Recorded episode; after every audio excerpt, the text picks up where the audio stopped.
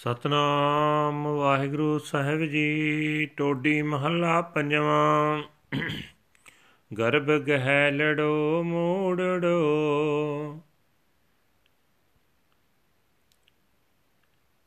ਹਿਓ ਰੇ, ਹਿਓ ਮਹਾਰਾਜ ਰੀ ਮਾਇਓ।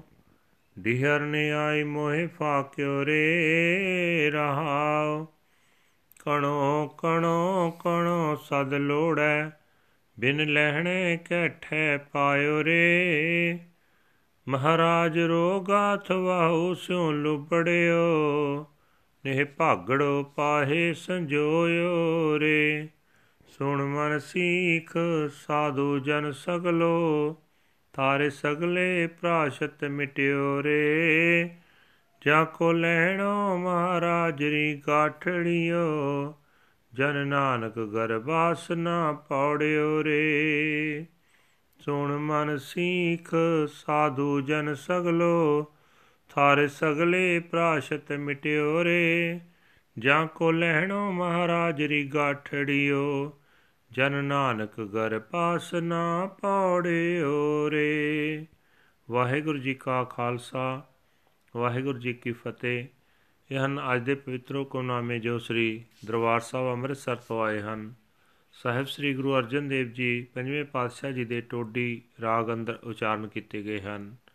ਗੁਰੂ ਸਾਹਿਬ ਜੀ ਫਰਮਾਨ ਕਰ ਰਹੇ ਨੇ हे ਭਾਈ, ਮੂਰਖ ਹਿਰਦਾ ਅਹੰਕਾਰ ਵਿੱਚ ਝੱਲਾ ਹੋਇਆ ਰਹਿੰਦਾ ਇਸ ਹਿਰਦੇ ਨੂੰ ਮਹਾਰਾਜ ਪ੍ਰਭੂ ਦੀ ਮਾਇਆ ਨੇ ਮੱਛੀ ਵਾਂਗ ਮੋਹ ਵਿੱਚ ਫਸਾ ਰੱਖਿਆ ਜਿਵੇਂ ਮੱਛੀ ਨੂੰ ਕੁੰਡੀ ਵਿੱਚ ਠਹਿਰਾਓ। हे ਭਾਈ ਮੋਹ ਵਿੱਚ ਫਸਿਆ ਹੋਇਆ ਹਿਰਦਾ ਸਦਾ ਬਹੁਤ ਬਹੁਤ ਮਾਇਆ ਮੰਗਦਾ ਰਹਿੰਦਾ ਪਰ ਭਾਗਾ ਤੋਂ ਬਿਨਾ ਕਿੱਥੋਂ ਪ੍ਰਾਪਤ ਕਰੇ? हे ਭਾਈ, ਮਹਾਰਾਜ ਦਾ ਦਿੱਤਾ ਹੋਇਆ ਇਹ ਸਰੀਰ ਹੈ, ਇਸੇ ਨਾਲ ਮੂਰਖ ਜੀਵ ਮੋਹ ਕਰਦਾ ਰਹਿੰਦਾ ਨੇ ਭਾਗਾ ਮਨੁੱਖ ਆਪਣੇ ਮਨ ਨੂੰ ਤ੍ਰਿਸ਼ਨਾ ਦੀ ਅੱਗ ਨਾਲ ਜੋੜੀ ਰੱਖਦਾ ਹੈ।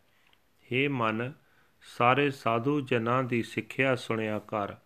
ਇਸ ਦੀ ਬਰਕਤ ਨਾਲ ਤੇਰੇ ਸਾਰੇ ਪਾਪ ਮਿਟ ਜਾਣਗੇ। हे ਦਾਸ ਨਾਨਕ, ਆਖ, ਮਹਾਰਾਜ ਦੇ ਖਜ਼ਾਨੇ ਵਿੱਚੋਂ ਜਿਸ ਦੇ ਭਾਗਾਂ ਵਿੱਚ ਕੁਝ ਪ੍ਰਾਪਤੀ ਲਿਖੀ ਹੈ, ਉਹ ਜੁਨਾ ਵਿੱਚ ਨਹੀਂ ਪੈਂਦਾ। ਵਾਹਿਗੁਰੂ ਜੀ ਕਾ ਖਾਲਸਾ, ਵਾਹਿਗੁਰੂ ਜੀ ਕੀ ਫਤਿਹ। This is today's Hukamnama from Shri Darbar Sahib, Amritsar ਅਟਟਡ by our 5th Guru Guru Arjan Dev ji under heading 25th Mahal. Guru Sahib ji say that my foolish heart is in the grip of pride. By the will of my lord god maya like a witch has swallowed my soul. Pause. More and more he continually yearns for more but unless he is destined to receive how can he obtain it? He is entangled in wealth bestowed by the Lord God. The unfortunate one attaches himself to the fire of desires.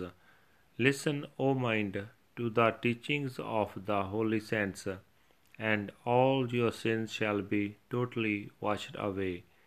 One who is destined to receive from the Lord, O servant Nanak, shall not be cast into the womb of reincarnation again Waheguru ji ਕਾ ਖਾਲਸਾ ਵਾਹਿਗੁਰੂ ਜੀ ਕੀ ਫਤਿਹ।